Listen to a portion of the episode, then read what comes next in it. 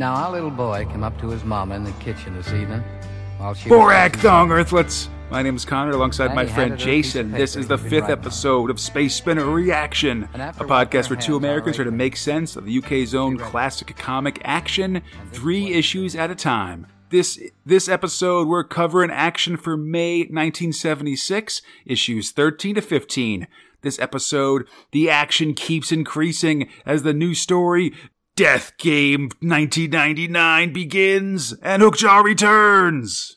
Oh, we're gonna get so much American action. We're back on our home turf. That's right. Finally, I'm so tired of this. So tired of this football. I'm so ready for for for Death Game, which involves the two American pastimes of pinball, ice, or three pastimes of pinball, ice hockey, and prison. Good times. And where football means football again. I Whoa! mean, yeah. Lock in. I hope so. I'd be real pissed if like it's like like ten issues into Death Game, it turns out that he actually played soccer and like whatever. else. No, that would be the ultimate betrayal. You better not do that to me, action. I can't. I can't stand the heartbreak. no, that would uh, it it'd tear my guts out from the inside for sure. All right. Just like all of these people in this comic. That's right. Yeah. Speaking of heartless betrayals, it's story one, Dredger. This is the greatest panel opening to Dredger I've ever seen. It's This a, is what a couple a couple hundred people spelling out USA on the deck of an aircraft carrier. yeah. Listen, you know, when you're in the Navy band, you got to learn this stuff. I think you'd know that more than anyone, Jason. we didn't get that. We didn't quite get to the formation of USA. Ah, in precision our- marching. You know, that's how you know where yeah. you're from. We were only doing the very basics of marching uh, when I was there. We hadn't gotten to spelling USA out. Didn't quite reach that level. Sorry, Conrad. I've thought I'm super disappointed now. I wanted to see what part of the what what letter you were. You know, like oh, A lot of things have changed since the '70s. Okay, like I that's was the that was bottom the old the- guard. I was the bottom of the U. That's my spot. Um, anyhow, Jason, it's, it's a dirty game, and Dredger's the dirtiest. the the boys are at a reception. Uh, Dredger and Breed um, aboard the USS Stanton aircraft carrier, and Dredger is of course nosing around. As he does, he finds someone else nosing around, and so it's fight time. Right. It's, it's only somebody super suspicious would be doing this thing that I am doing right now. Let's so fight. you so you find the people that are super suspicious by being suspicious yourself. right. He uh the the bad guy has an electric knife that makes the blade spin like a drill and like I literally spent like 20 minutes trying to find one of these on the internet and couldn't and I was so pissed cuz Well, because it's only spy gear. oh that's listen I looked up spy knife and all I found was a bunch of uh, Team Fortress 2 uh, videos and stuff. Yeah, but that's because you're not on the spy website like Oh. this guy. Of course I got to get on that on that dark net. Um Right. Anyhow, Dredger's able to dodge and then kill this guy judo style by stabbing him in the gut with his own blade. It's bad news though, because it turns out that this guy was a CIA agent, aka the person who's supposed to be uh, skulking around this ship looking for looking for bad Oops. guys. Yeah, Yeah. I love all these plainclothes people skulking about on a like naval warcraft Yeah, and just being like, "Oh, you don't look like you belong here." Well, Stab! yeah, no kidding. it's good. Excellent plan. Let's all not talk to each other about how we're skulking about on the ship looking for skulkers. Definitely. So it's an international incident, but that doesn't stop the fact that the next day Dredger's still able to keep skulking around the ship when he finds that the crew of the carrier's nuclear power plant has been killed, and the other CIA agent from yesterday is demanding that the plant be sent to meltdown. Whoa, he's a traitor. But Dredger knew because this turns out that uh, drill knife is Russian, Yeah. Which is also why you didn't find it. It's true, commie drill knife. Um, so Dredger takes him out, um, and the plant and, and the plant is saved. There's another Russian or some other spy guy that's stolen a uh, Phantom, you know, warplane fighter jet, and is going to destroy the carrier anyway. Dredger uses the catapult on deck, the first of like every issue of Dredger now has at least one torture scene, um, and he uses the catapult that like sh- launches the jets off the aircraft carrier to get this guy to give the number of the plane. And after that, he's launched into sea at 200 miles an hour, and the carrier is able to shoot down the turncoat jet as well, because luckily Breed knew enough Navy stuff to get the crew ready to defend themselves. So sometimes he is useful. Yeah, and he had the uniform and everything. So Yeah. did, maybe his breed former Navy is like. Do we know that from his I don't. Because like he's I- yeah, I forget if it said that, but it would definitely make sense that he would, if just as like a James Bond reference, because James Bond was a uh, was in the Navy before he be, went to Uh-huh. MI6 and stuff. I didn't um, know that. Oh yeah, But yeah, like Brave Bree clean, cleans up nicely and turns into a nice little naval officer. Look at him. Oh yeah, you know, I mean, you know, you get those whites, like everybody looks decent. I think it's one of those things. Um, I can't imagine uh, Dredger in those whites. I can't. Well, that's because they'd be like kind of a gray, because it'd be so dirty, you know. so dirty. I gotta say, if I have one regret in my life, it's that Dredger wasn't able to shoot the, the other plane down by launching the spy into it from the catapult. That seems like such. That seems I like money, really thought- money on the table. You know what I mean? I really thought that's what they were going for, but they show it coming in underneath the Yeah. plane, and I was like, I, I thought he was obviously going to be timing Sad. that. Yeah, yeah. Like, it seems like such a natural thing. Uh, n- next up, a computer nerd gets picked up off the street before a dredger can give him a ride into London, and uh, the dirty agent arrives just in time to see the nerd being taken off. He wings one of the of the kidnappers and uses a nearby cement mixer to torture him, sort of burying him Woo! Up to his neck in cement before he gives off the goods. He uh he gets the details, and Dredger and Breed are off to the boat where the scientist has been taken. Dredger, Dredger puts on scuba gear and then uh, under sieges his way through the boat, which is of course a Die Hard on a boat. Naturally, he uh, grabs the nerd, and the two of them wait as um, as they get taken out in a helicopter, and then he uh, you know beats up the crew with a fire hose and blows the whole ship up by dropping a grenade down one of those uh, portal things or whatever, like the big smokestacks or whatever that that go to the top of the ship. The whole place This explodes, and a- Dredger's re- and Dredger and Breed out the door.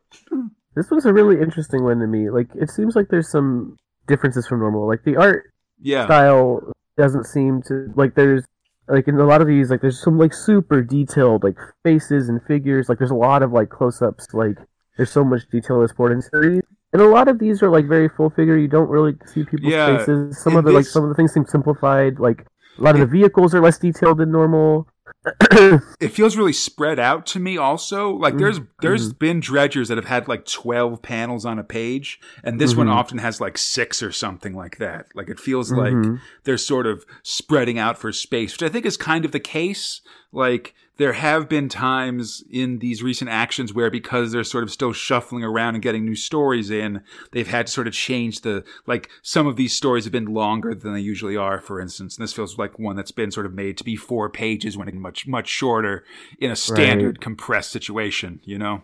Yeah, so maybe that's what it is. That like I would just this is one of those areas where you talked about like having the artist credits where like I really wish that those things were there so we could like look and, and like compare that. And it's one of those areas where it's just like, oh, so maybe it's just because like we're just trying to fill up these pages, or maybe it's like a different artist this time, or like the something in the writing is different, but yeah it's, it's, hard to tell without those credits there. I definitely agree that it, you know, it definitely makes it, you know, it, it makes it so much more mysterious of like, is it the same artist that's having a bad day or did like, you know, they have to like bring in like the Giolitti agency for one week or something like that just to kind of like spit, like feel, because they, because they missed a deadline or whatever.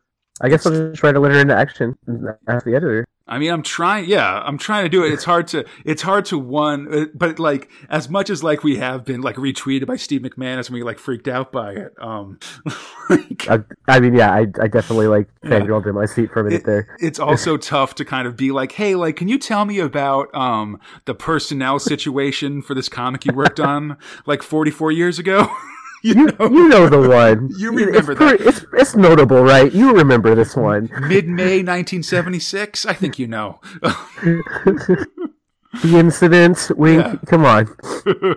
Finally, Breed and Dredger are undercover as mercenaries. They arrive at like this foreign capital, and their plane comes under fire from uh, rebels. Dredger stops the plane from taking off, and instead makes this like j- like passenger jet like just ram the gunners and like kill them. That's that pretty way. wild, action. Yeah, everybody's talking about how crazy he is, but like he actually comes up with the only plan that doesn't involve all of them getting shot. So for once, like he's the reasonable one.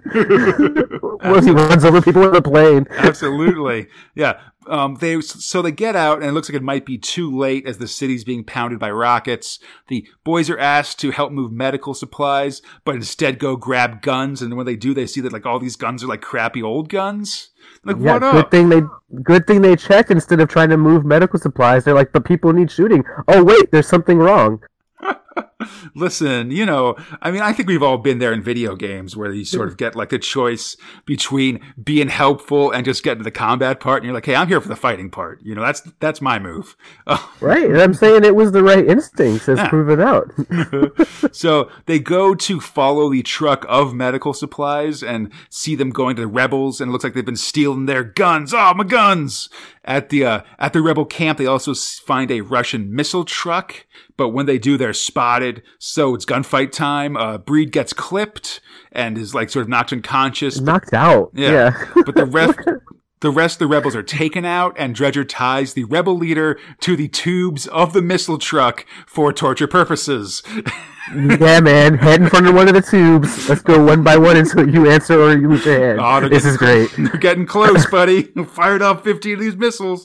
Uh, we learn Also, he didn't move the truck, right? So wait a minute. They were firing missiles at the city, right? And Oh, he hasn't yeah. moved the truck, and he starts. So he just starts firing more missiles at the city to He torture this guy. I mean, listen, Dredger doesn't care, buddy. he doesn't give a shit. It's lost anyway. He's figured that out. Um, yeah, that's true. He's like, yeah, whatever. It doesn't matter. yeah, so it turns out that um, there is a traitor, and we also learn that the country's president has turned traitor as well and will be escaping by plane that night. Back in town, Dredger just walks up to the priest that was talking about medical supplies earlier and just shoots him right in the face because he Yep. figures that, that he's the tr- that he's the traitor and he's turned right. That guy is Cuban, not Spanish. Um, Oh, that dirty Cuban. Dredger. Um, The only thing dirtier than treasure, a Cuban. Wait. Oh, oh my god, dude. Jesus Christ. Um, anyhow, they also use the missile truck to shoot down the president's plane, and they're like, well, this place is dead anyway, let's get out of here. Oh, this is this is one of the like crazier treasure. So like they're sent to stop this government from toppling. Collapse, it yeah. sounds like right. So instead, he kills the rebel leaders, kills the country leader, blows up half the city, and leaves. yeah, Breed calls him on, and he's like, and, and Dredger's like, ah, we're just two guys. What could we have done? We aren't Supermen. And Dredger's like, you know. This a, and, and and Breed's like, oh, it's a dirty game out there, and you know, like well, like like how we started, you know, no one plays dirtier than Dredger. Um, and indeed, the the closing tagline is that Dredger plays it dirty in action again next episode. Yeah, this one was a very like. Usually at the end, they like they tease out some sort of like this is why it was still successful, or still while it was worth it, or like why it was No, one necessary. was- yeah, and kind of a- like even uh, Breed is at a loss at this point. Like Yeah. Breed is just like, wow, we're like fucked every single way, and but I'm riding with Dredger, so I guess there's nothing I can do about that. Yeah, this one's kind of a war as hell, like uh, being a spy as hell kind of uh, Dredger ending. You know, it's it's a downer to be honest. Like, but that's how it goes. Sometimes you got to be down when you're also down and dirty with Dredger. Yeah, down in the dirt for sure. yeah. and and speaking of being a a a, a low down jealous bastard, it's story two: Green's Grudge War. buddies, no chance. uh, st- uh, writer Gerry Finley-Day, art uh, artist Massimo Belardinelli. Um, yeah, so Green and Bold, they're back at it again. They're working a launcher that fires grappling hooks, like practicing. And, And they- the perfect tag team, right? oh yeah, listen. They're the uh, what do I want to say? One's real good, one's real bad. They're like the uh, they're like the Kevin Steen and El Generico of um of profession of uh of, of World War II teams. But uh, oh man, they do really well. And Bold is told to is like asked to work one of those things in an upcoming beach ra- uh, raid. And much to Green's disgust, Bold rejects it because he wants to be in on the action. I mean, he's bold. It's true. Later that night, the pair are assaulting an anti-aircraft position, and of course, Green is eager to make his name. The pair start shooting down Nazis, and Bold lays lays charges on this gun as Green gets real aggro covering for them, um, and then gets annoyed when Bold's shooting. Also, like I wanted to be the one to kill the Germans. Don't help me. I don't need your help. Um, as It's incredible, like how good a job he does while whining the whole time about how he wants to be doing more. absolutely as they. Like pre- Green is really effective. He- I mean, he's good at what he does. You know, he's not like like faking it. He just doesn't get the recognition he feels he deserves. Um, as they prepare to escape, Um, as Bold cares for an injured soldier, Green kicks Bold's rifle off the side of the cliff, so he's got to like get out of here while Green sort of holds the thing and like you know covers them as they escape. Um, he does so, but suddenly a German machine gun opens up and knocks off the grappling hook line they were using. So Green, I mean- yeah, go I ahead. mean, he he he does like this is like three reloads in. By the way, Oh yeah, like Listen, he's like definitely used several several magazines for German killing at this point.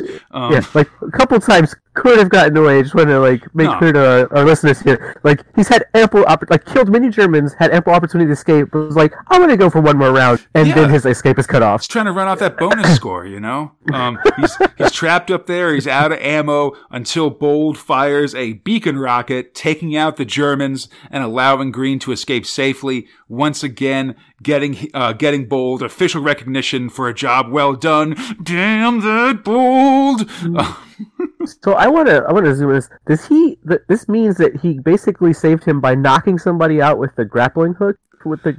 yeah, I think yeah. It Like was he just the beams somebody from down a cliff. Like he managed to shoot up over this cliff, beam somebody in the head, and also hook it so that Green can get down. Yeah, he's yeah, really good. damn that, damn that bold for Damn taking credit he doesn't deserve. yeah, Green hates Germans and he hates Bold, and they're in a three and they're in the three spot now, third in in, in line in the comics instead of second. As Right. Bold takes out some sentries on a raid. I guess they're taking a key fjord in uh in uh, Norway, and a film crew is tagging along with them. They bump Which is into a real odd for a group of commandos. yeah, like listen, like we're gonna take our giant 1940s film film gear with us to take these pictures. Uh, Yeah, okay. they bump into a Norwegian civilian, and Green keeps Bold from killing the guy by accident.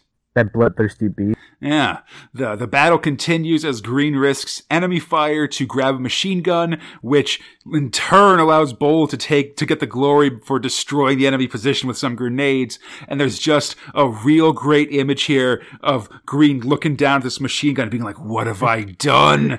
because he enabled Bold to become a hero again. He's just I was competent, but not heroic. Why? a real like a real like what of these hands wrought kind of look. It's, it's pretty close. Real good, real good stuff. The commandos then go to blast a German fuel tank as German reinforcements are on their way, but the detonator doesn't work. Green goes back to fix it and finds that Norwegian guy there as well. And as they Oh, so ch- hopeful. yeah, as they chat, the Norwegian guy is shot in the back by Bold. He's a murderer. Uh, Green manages to escape, cutting down Germans as he goes, and is barely able to jump away from the expl- from the fuel tank explosion as it goes up. He he wakes up on the ship home and is about to assault Green for killing that Norwegian guy when the film crew shows him a picture of that dude about to stab him in the back. He was a traitor. Bold has saved his life.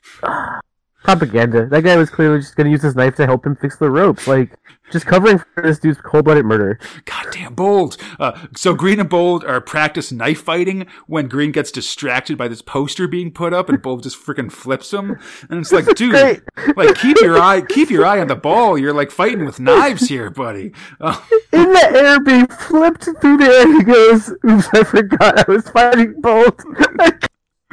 Yeah, like I'm not, I'm not, I don't know if you hate this guy that much, good dude. like, I mean, maybe that's just how confident Green was. Like, this fight was so easy up until that point that he had forgot that he was in the fight. It was way more interesting that something was going posted up. I mean, I gotta say, like, again, just Conrad talking about video games all the time this episode. I feel like I have been in fights in video games where I've been distracted by things in the background like this. Like, I can empathize. Yeah, once you're on automatic after a minute, you're just like, oh yeah, I'll take my eyes off this for a second. What's that going on? Yeah. Oh shit. Yeah, I am still fighting. Yeah, I didn't pay attention to my life bar. Um, yeah, but the, the, the poster's a volunteer list for a special mission to volunteers. Naturally, both Green and Bold sign up. Um, they're to be Well, in- not so naturally. Green tries to wipe Bold's name off and gets busted. well, yeah, I mean, you know, Green like freaks out, of course. I mean, naturally to us outside of the story, I guess what I'm trying to say. That makes sense. Yeah, they're to be inserted via submarine to France and then canoe the rest of the way up a French river to take out some patrol boats. Oh, it's great. Uh, Green cuts a hole in, in Bold's canoe, so they'd have to like turn back or something. Um, so our Excellent buddies, plan. yeah, in each canoe, it's like one, like Green and Boulder are in- each canoe, and there's also like the the commando sergeant and a lieutenant as they make their way in. They take out the first of the two patrol bo- boats, but when they return, they find that finally Bold's canoe has sink has sunk. It was it wasn't until they were halfway through the mission. It's the wrong way in. Also, Yeah. like the plan to take two people out of a mission designed for four people to be executed correctly. I, He's putting a lot of stock in his ability to continue doing like that. The mission wouldn't be scrubbed if if one of the canoes broke, as opposed to just continuing on. You know. I, like, right. It seems odd because like specifically they like needed two volunteers. Like it was a planned for to be a four-person mission. And like, it's not like this is some sort of war essential thing. Like, yeah, it's getting these two patrol boats was probably really helpful. That's not like they're going to like kill Hitler or something where they got to keep, we're like, if half of them can't do it, they still have to con- keep going on, you know? Well, that was the alternative mission. Is that if half of them couldn't do it, then instead the two that could got to go kill Hitler. ah! we couldn't. Yeah, and ah! Bold, and Bold ruined it for everybody. goddamn bold. the commandos try to yeah, so the commandos try to escape with like two with like bold and the sergeant like holding on to the sides of the boat.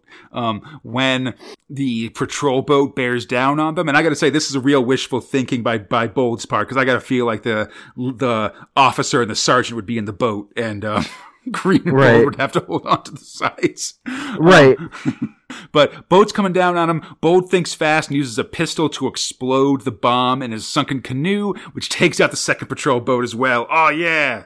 Um, the mission is successful, and several sailors are yelled at on the deck of the of the uh, submarine for the canoe getting a hole and stuff. As Green mopes about it, and Bold holds him in the in his arms at the end, which is kind of a weird look. yeah, and it's like he's he's he is moping about it, but only because he it didn't think fast enough. Yeah. like he's moping about not being successful enough, while everybody else is talking about what a humongous failure this mission almost was because the boat got damaged. Yeah, and Bold's like, "Oh, cheer up, old mate! It's not like you put a hole in the canoe." Whoa!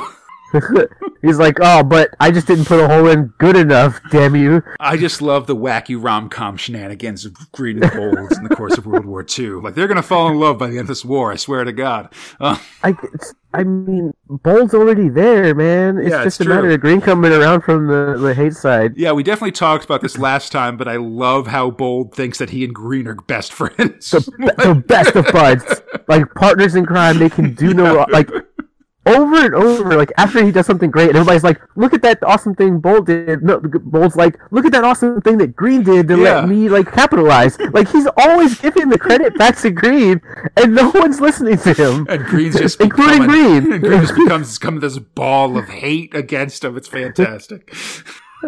Like I've just I've never seen someone like throw so many lobs up to somebody and just have like that person try to spike them back into their own face. Like just be like, no, I will lob to myself. Absolutely. you can't have this. And speaking of dudes get hit in the face, Jason.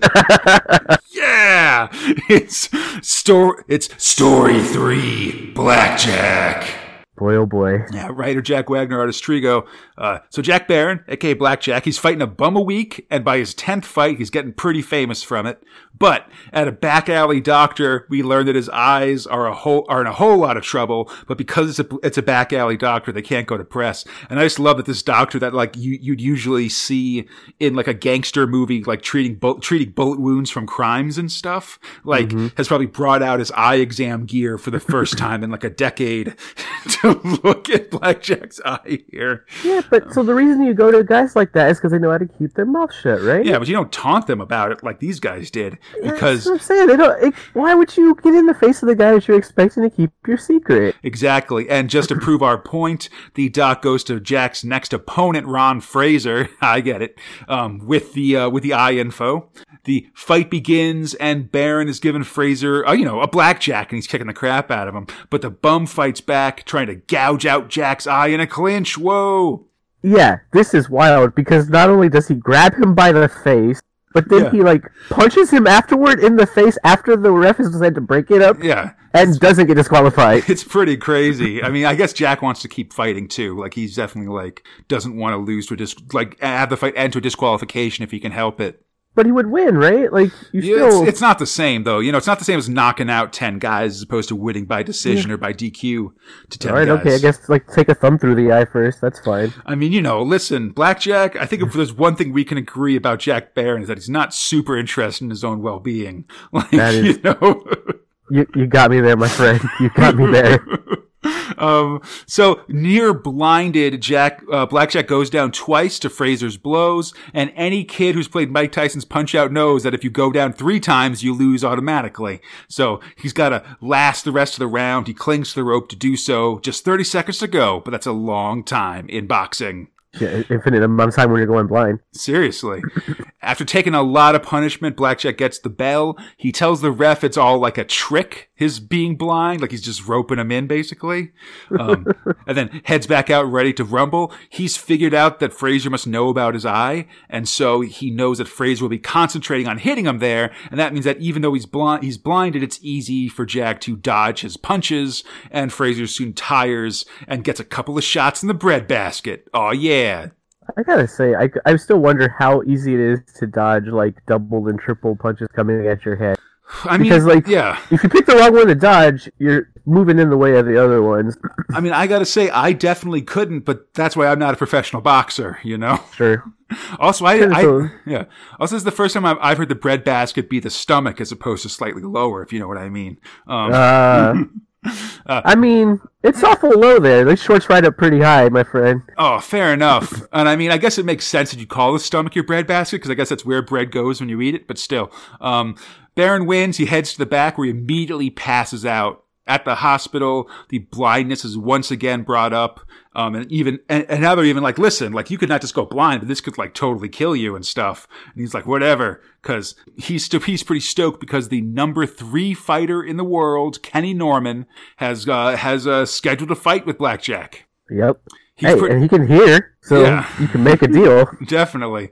He, um, he's pretty stoked, but his crew can't let him go now that his uh, condition is worsening. Uh, Jack and Solly tell Blackjack he's done boxing, but he disagrees and escapes from his hospital bed when they aren't looking. no. Because he was in a highly secured facility that he was. I mean, I mean, why would Yeah.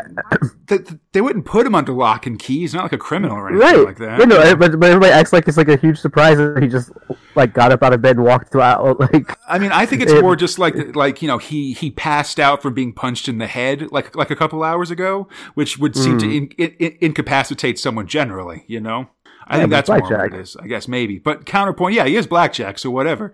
Um, luckily, these guys do know do know these blackjack because they immediately buy plane tickets to New York and find blackjack training for the big fight um in um with Norman in, in a gym there.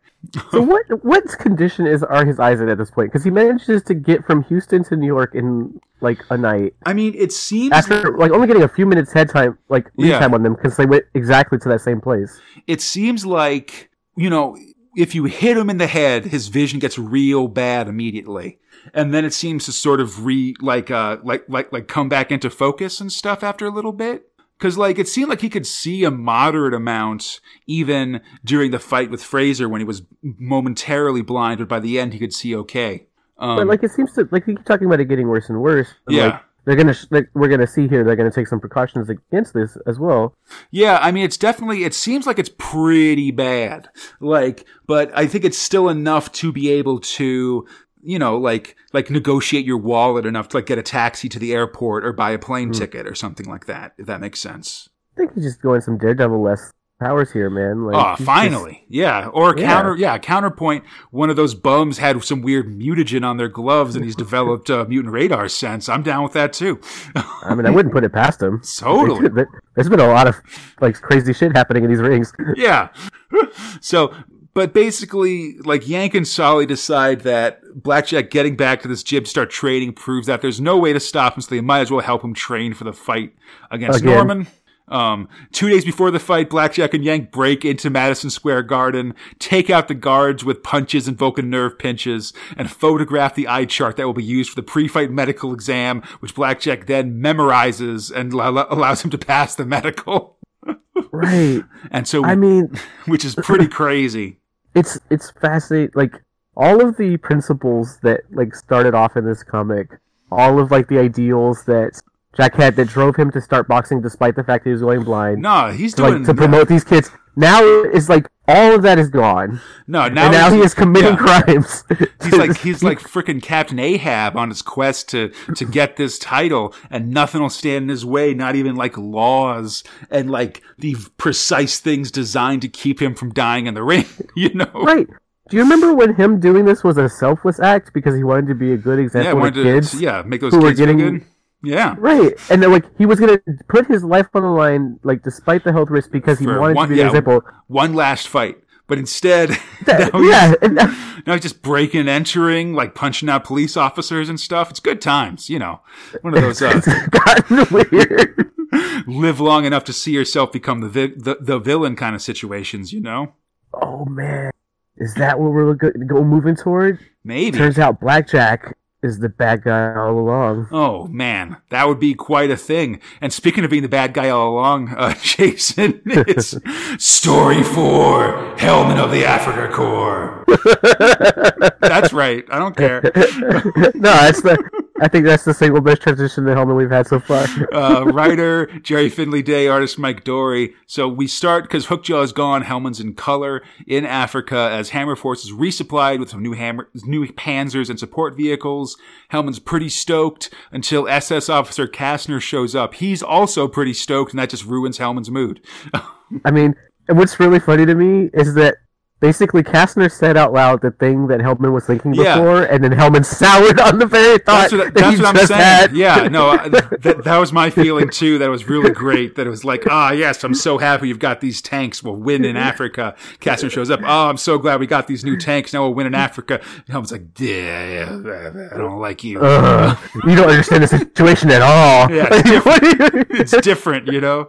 Um, meanwhile, Hellman pulls a gun on a nearby like Bedouin guy, and he reveals that his donkey's full of spy gear because he's working for the Brits. And says like, ah, we've got some new tanks that will destroy you, Nazi. We, I'm, I'm fine with. Later, the force is on yeah, maneuvers. go, go, go Brits. Fine. I don't you know. okay. Um, later, the force is on maneuvers and they come under attacks, and it's indeed these Brits with their new Sherman tanks. Whoa, USA, USA. That's right. America in the house. One Panzer is destroyed and Hellman's is hit. He's got to think fast. He grabs a satchel of stick bombs and runs out, throwing them at the Sherman, which distracts it. Hellman runs into like an Arab village, which turns out to actually just be a Panzer covered in a tank. A lot of hiding tanks th- this time on Hellman. Um, it's a trap! The Shermans are taken down. Hooray! Back at camp, Hellman sees Kastner has had the spy from earlier tortured. Again, a lot of torture this time. And uh, Hellman mercy kills him to the disgust of Kastner. I mean, even Kastner or whoever this torturer is here says like, there's no point in this. It's just for sport at this point. So Yeah, I mean that's fine. Like yeah, there's no enough. there's no value whatsoever in this person still being there tortured. But hey, Mid, uh, if ju- he's just there to make let, let let Hellman feel slightly better about himself as he Right, continues uh. doing stuff. Yeah, He- Hellman leads Hammer Force into Egypt as Ca- with, with Kastner aboard his Panzer. They come under attack from British warplanes. Uh, some speedy driving by Hellman lets his tank survive the bombing raid, and he creates a dust cloud to shield his fellow fellows. But his tank still gets clipped by a bomb. They've lost their water and radio, but can otherwise keep moving. dire times. Yeah, they quickly find an abandoned railway station with a water tower and uh, begin to repair the tank. But Kastner worries about the planes returning, and Hellman has an idea. Is it hiding tanks? Yes, the Brits uh, follow the tank tracks and try to drop more bombs when Hellman pops up from the water tower with the tank's anti-air gun and shoots down the plane. All right. Uh, but it turns out the whole thing was a ruse, a fake, t- a fake tank in this, um, like garage kind of thing made out of, uh, spare railway stuff. Uh, they they capture the pilot and take him prisoners, and they'll use the uh, nearby railway to get back to German lines. The next stop for the train is uh, El Alamein, um, which is is sort of like Jason. Knowledge. I don't know if you know this, but this is a big. Um, that's like a big like oh I see kind of situation. Um, in uh, uh for World War II stuff, basically. It'd be like if you're in a Star Wars movie and like they're like, oh, well, to do that we'd have to go somewhere out of, out of the way, like Tatooine, and it's like, whoa, like I know where that is. Um, but El Alamein is this big battle in World War II, and and basically it's like the, it's like a big turning point in the war. Uh, Got it. Churchill said two things about it, which w- one was that uh, this might not be the beginning of the end, but it is the end of the beginning. And then um, after the war, he said, uh, after be- before El Alamein, we never won a battle. After it, we never lost, which is kind of a fun, you know, World War II thing, I guess. I mean, Hellman seems to be feeling it just based on these like couple last couple interactions. I mean, the, yeah. definitely the tone, the- his tone has changed. It's almost like him and Kastner have switched tones, whereas Kastner was constantly like the cautious, like not having faith in the group, and Hellman Mhm. was like Hammer Force can't be beat in the first season, Yeah. essentially. Yeah. And since the Africa, it's been the other way around. Where Kastner's like, "What's there to worry about?" and Hellman's like, "We are actually in a lot of trouble." I think that's a really good point. Actually, I, I pick up on that, but but that we, we definitely see that here, um, where yeah, it's like the battle is sort of heating up, and Hellman's leading a desperate mind laying strategy, and Kastner is super confident, and Hellman is like pretty worried. Yeah.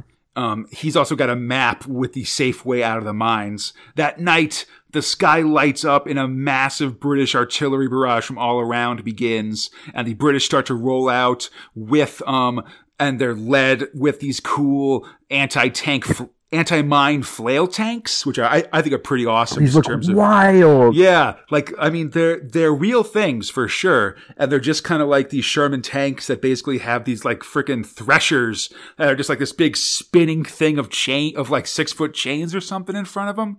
Yeah. What they do is they basically like churn up the ground as the tank goes and sort of flip flips mines out of the way of it, basically.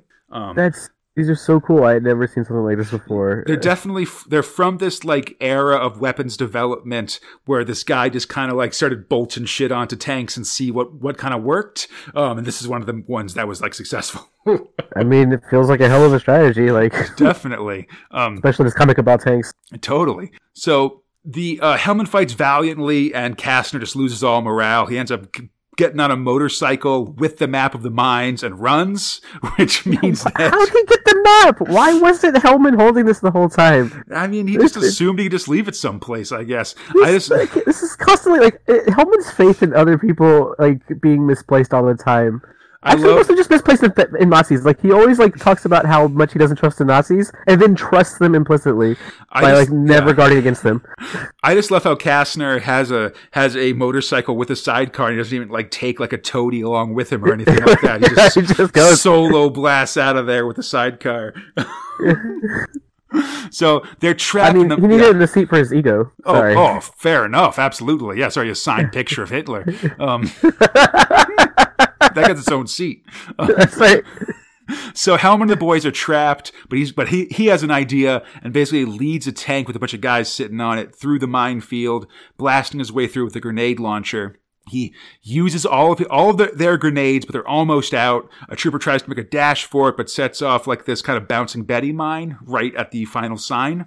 Luckily, Hellman's able to grab that sign and then smash the uh, the mine like a baseball before it can actually explode, saving everybody. Is wild.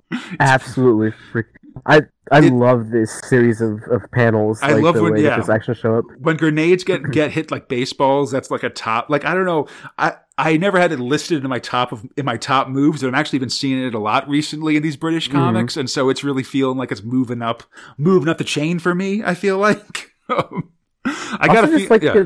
go. Uh, s- uh, I was saying also just like the, the the scene where like the the panel where it comes out, the way it's Mhm. like broken out from the others and fragmented, like it, it gives that sense of like something like both drastic and sudden happening in the middle of the comics, yeah, and then all of the rest is like oh, so Hellman focusing in on that moment of like bashing it. Like I just yeah, love the way it's. well, yeah. It I I think it really does a good job of giving you that feeling of like something that like when something really dramatic happens and the whole world feels like it slows down. You know. mm-hmm. And yeah, like, exactly. Because like this whole thing is like a second of time, you know. Right. It's one of those things where if it was in a movie, you'd like overlay the sound of like heartbeats over it just to show Right. how fast it was going, or or how slow the action was suddenly going.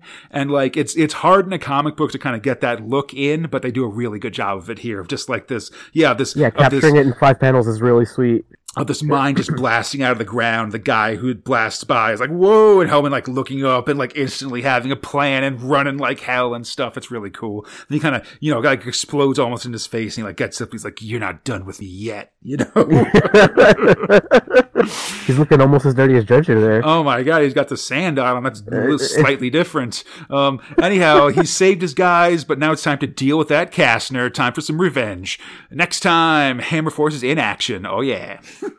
Can't wait to see what happens when he catches Kastner. Oh There's, wait, nothing ever does. There's going to be some dramatic stuff coming up in Hellman. I'm going to say, and also I think just the fact that like you know we're past the blitzkrieg and sort of entering a part where things are, are getting rough for the Germans. So it should be an interesting, an interesting, you know, or a very different time for Hellman and his narrative and how he relates to these Germans and stuff like that. Once you get past the initial successes of the war and start getting into the like sort of um, longer, like sort of things aren't aren't going that great period, you know.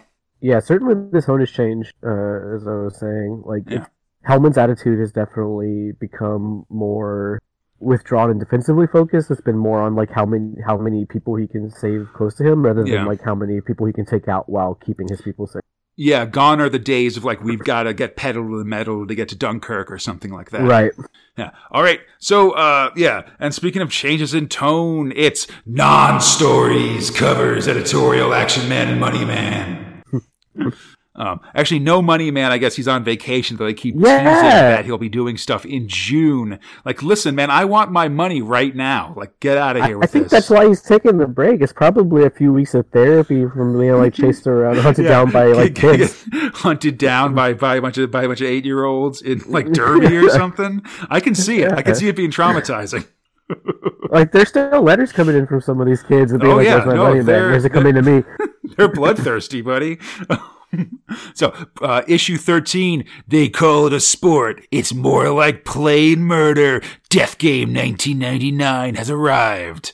And I love this cover because it's just like a skeleton in Evel Knievel costumes, like sort of with like a, a star, like a stars and stripes or red, white, and blue kind of like like explosion. USA, USA, USA. Yeah, exactly. so excited! a lot of that this episode too. Uh, there's letters about teeth stuff, World War II stories, and uh, revenge suggestions for Steve that win five pounds. the, the one that eat the editor's leg. yeah, it's ridiculous. Steve also welcomes us to the comic and then plugs the Star of Death Game 1999. More um, action this week with a newspaper delivery service that's just going to destroy a whole neighborhood in like uh, in like one what one move. It's sort of firing a news- common thread with these inventions. yeah, listen, they'll, they'll, destroy everything in sight for sure.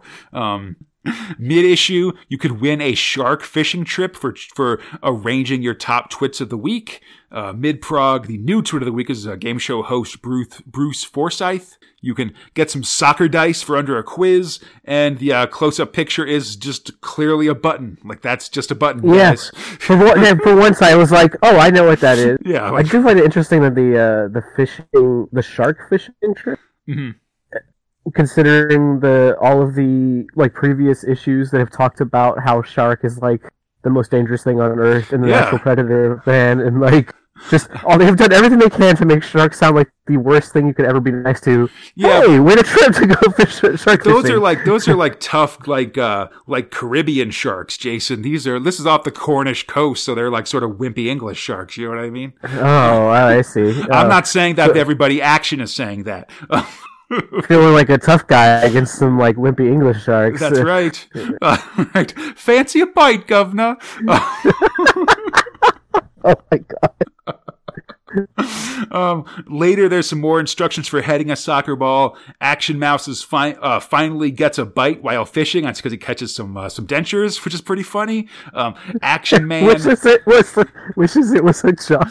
Yeah, well, then he'd have something. Uh, Action Man is burning up and down the road in a Honda Super Sport uh, 550, which is going 150 miles an hour, which is pretty cool.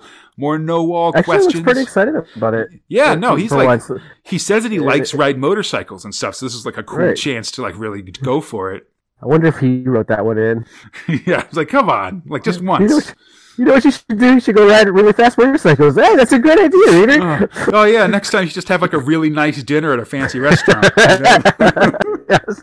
It's a whole new series of action uh, adventures for this guy. right, it's action, but it like refers to ladies. It's like, come on, guys. Um, there's a, a feature on young cricket player uh, Paul Downton, who turned out to end up being on the English national team for cricket. The issue ends with a training info. Like there's a series of just of uh, ways to train for track and field, basically starting with sprinting and hurtling. Because I guess sport maybe isn't for losers. Uh, Nah, well, it's, a- it's, it's, for losers, guys. We all know it. it's it's not that it's not for losers. It's that you don't have to like even if you aren't a winner, you could be less of a loser by sporting correctly. and eating It's- I think and, and, and eating a dozen grapefruits, peel and all, which remains the greatest thing ever. Um, in prog- Well, I mean that, that's for the top end. definitely in issue fourteen, Hookjaw's back. All right. Um, inside, Steve is answering a ton of phones for um, people talking about the new Hick, the Ho- Hookjaw story. There's a there's letters about how awesome the Hookjaw patch is. Dads stealing kids' comics of action. A cricket limerick, and another kid that's extremely accident prone. He's apparently had several of his the tips of his fingers cut off and stuff. How is that kid alive? I don't know, man. He said like he just got so a many accidents. he lost some like some some flesh on his face and was electrocuted and stuff. It's bad times. Like had a finger in like a lawnmower or something. Yeah. Like just all sorts of like. No good. Uh, there's there's there's Manny action with a uh, multi-bat cricket machine that just looks like it fires cricket balls at you at a billion miles an hour, which is pretty awesome. I guess look for it in Death Game 1999. Uh, I mean, they have some pretty similar conceptions. Yeah, basically, tweet of the week is Batman and Robin with some extremely cogent uh, Batman criticism in it, like you know, just sending guys to jail, them getting out of jail immediately, all that stuff. Um, I mean, pretty much the same criticisms on this side of the pond. it's Like, definitely like, yeah, this is what you, this is what th- this this is the problem. We've all identified it. Um, there's there's more running tips this week. This time for long distance distance events, and as always, the key there is to not get um, um, uh, non-consensual whoa, plastic surgery to look like a mob boss's kid. key things to keep in mind, kids. I mean, listen, if you get the choice, definitely don't do it. Um, we we end the issue with a feature on a young archer, Action Mouse dreaming of soccer and getting his nose kicked by his imaginary self, and then lessons on doing a wall pass in uh, football and soccer. His ability to bend reality still. Totally, yeah. Ghost. I am yeah. in awe of his abilities, but uh, apparently his weak, one weakness fishing. So Oh, yeah. there, you, there you go. I mean, to be fair, it seems like he pulled up like an entire dinette set in the course of his fishing there, so he was doing something. He just wasn't getting what he wanted, you know. You know what? That's true. I didn't even consider the fact Like, that, like, this- yeah, he just managed to pull up a house basically into There's, that there's a boat. grandfather clock in there, in like his in, in, in his in his in his boat. Um, wanted was a fish. His powers work against him constantly. you know, he's got he's got the he's got the the, the ability, he just doesn't have the control. You know, he's like Luke Skywalker out there. Uh, Prog four, Prog uh, fifteen. Oh my god, I'm or I'm so 2000 AD. mode. Sorry, issue fifteen. Running Man's on the cover.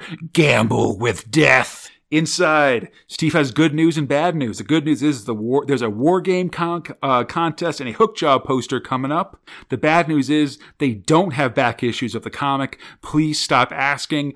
Definitely, please stop sending money. Which is wow, what a problem to have. I mean, well, because like they can't keep the money because they'll get in Yeah, trouble for like stealing right. kids and stuff. But this- the action's just too popular, kids. So sorry. I mean, this is something that happens like even into the 80s on 2000 AD. Where every couple months they'll print a letter basically saying like, yes, we don't like, no, we don't have back issues. We can't sell them to you. You've got to go to like a comic shop or a garage sale or something and, and get them from there. We can't help you. It's, which is an interesting thing. I mean, I guess most, most places don't like, I, I know, I don't think American comics sell back issues either. So it's sort of a thing, but it is kind of an interesting concept of just kids sending in like a pound to kind of get all the mm-hmm. issue, all the action, all the actions up to this point, you know? I mean, I'm just saying, like, it's a whole lot better than being like, don't know what we're gonna do with like all of these piles of issues from That's from that, the issue one that didn't sell. So that is super true. Definitely. Um, there's also a pretty funny letter I thought in here by a kid who had this fancy camera and kept like bragging and bugging everybody about it and so stuff. good. And then when Yeah. they, they got the first roll of film developed, it came back and there was all pictures of his nose because he was looking through the lens and like trying to take pictures using the viewfinder, which is, is pretty funny. Like as far as like camera, like, like, uh, camera jokes go, you know what I mean? I just like. I mean, it's not to say that the camera isn't super fancy, but the ability to use it, like, I love that story yeah. so much. No, I was wondering where it was going. Like, I was super riveted. Gotta say that kid managed to spit out a quite a, quite a yard. And it's and I, I think it's also a funny like 1976 slice of life. This idea of like you know cameras we have to get film developed and they're all complicated and stuff like that, Right. As opposed to just being like a button on on your phone, you know, which is such a, right. like big difference, I guess. Um, I mean, I've been there. I've definitely gone and like been super looking forward to how my pictures develop, and then like turns out half the ro- role is not usable because of like one issue or another. Like, it's a real reminder of what a game changer it was to be able to see what your what your picture looked like the mm-hmm. second you take it, right? Like, totally, absolutely. how like you know back in the day it'd be sort of a gamble that this picture of maybe like a once in a lifetime thing had turned out good because you know you wouldn't know for like until you'd used all the cam- all the film on that roll and then taken it in and gotten developed and all that stuff I definitely spent an entire role on like one moment that I wanted to capture, just to hope that like right. one or two of the pictures came out well out of the whole set because I didn't want to. yeah i mean even on a phone i'll take two or three pictures you know just to sort of make sure. Yeah. like but yeah just the uh the lady or the tiger element of it back in the day is sort of a fun thing to remember i guess. Um there's also letters with a bunch of different jokes requests for money man to come to ireland poems fan art and comics. It's it, it's it's a fun letters pages this time actually um It's there's the one with the one word poem. Yeah. Or that was the no. That's the. uh, that was the know? so yeah. what yeah Yeah. Um, so what? Yeah. There's also someone sent in a do-it-yourself bagatelle board, which basically seems to be a rubber band like plinko board kind of thing, which seems pretty pretty ridiculous if you could make it Right. going. It's pretty wild. Uh, then uh, Cilla Black is the twitess of the week. That's a lady twit, and she's a singer and a variety show host, I suppose. The She's the first woman nominee so far. yeah, definitely the first twitess. Um, this issue ends with more track stuff tips for field events. This time I did those, throwing shot and discus when I was in high school. Good times. Oh, right on. Yeah, strong as hell, buddy. Real good at that stuff. Um, I like how they how they say you have to have how they make sure to mention that you have to have special facilities to throw javelin. Like we never did that in my school because it was like, listen, like we aren't gonna like that's dealing with spears seems like a lot. Like just throw this heavy ball, buddy. You're fine. You know. Well, we don't we don't have the underground like blood sports that England has here, so we didn't get to yeah. like play with spears. oh man, super alley oop right here. As we speaking of death sports, we go to story five, Death Game, 1999. USA, USA, USA. I'm so stoked. Writer Tom Tully and the artist uh, Costa of the Giolitti Agency. I, I, I want to say before we start that I, um, man, it just really takes me back to the era when you put 1999 at the end of something to make it futuristic. You know. yeah. in the distant, in the distant yeah, year the- of the distant- 1999. future 1999. I mean, to be fair, it was like 23 years in the future, or like yeah, 23 years from 1970 from from 1976. You know, like it's I'll 1990. this. Like, go ahead. Oh, I was just going to say that, that 1999 is further away from them then than it is from us now. You know. hmm And like, and I'll give them this. Like, looking over this comic, like as we've gone through this, right? Like, there's not like a super ton of like crazy, super futuristic like Nah. things going on. Like, it's just like it's just punked up basically over like some of the like some of the stuff that they've already. Yeah, no, it's it's definitely way more than like something in like the '60s, saying that the year 2000 would have like not just like a moon colony, but like interplanetary colonies and stuff. Where it's Right. like, this seems optimistic, guys. Right. But yeah, man, it's the future, buddy. This is Um, more dystopian future than it is like futuristic, like crazy stuff. I mean, like any, this is yeah. Anytime there's a blood sport, it's you. When there's when, when there's blood sports, you really got to make a make a case for it not to be a dystopian future. That's what I'm trying to Right. say. But yeah, like I'm saying there might have been places in in the U.S. in 1999 that looked kind of like this comic. I'm just saying that might have been true. Maybe. I feel like in 1989 there wouldn't be a lot of prisons with ice skating rinks. That's what I'm trying to say. Um, Yeah, some of it's pretty. Fu- some of it's pretty fantastical. yeah. So, uh, spinball. It's the future sport. Craze the future. And it seems to be, Jason, it's basically ice hockey with motorcycles played on a giant pinball board. Is that, does that's what it seems like to you too? By prisoners, yeah. By, Yeah. By oh, yeah. Sorry. Yeah. It's played to the death by convicted criminals, of course. The ball is super hard, and if it goes fast enough, it can kill a dude. Um, there's also you can just it's you know it's basically okay to just kind of stomp dudes to death with your ice skates. Dude, that's cool. Yeah. The uh, the motorcycles have spike wheels in case you want to run people over with them. and just to stick to the icy surface of the of, of the pitch. I'm imagining.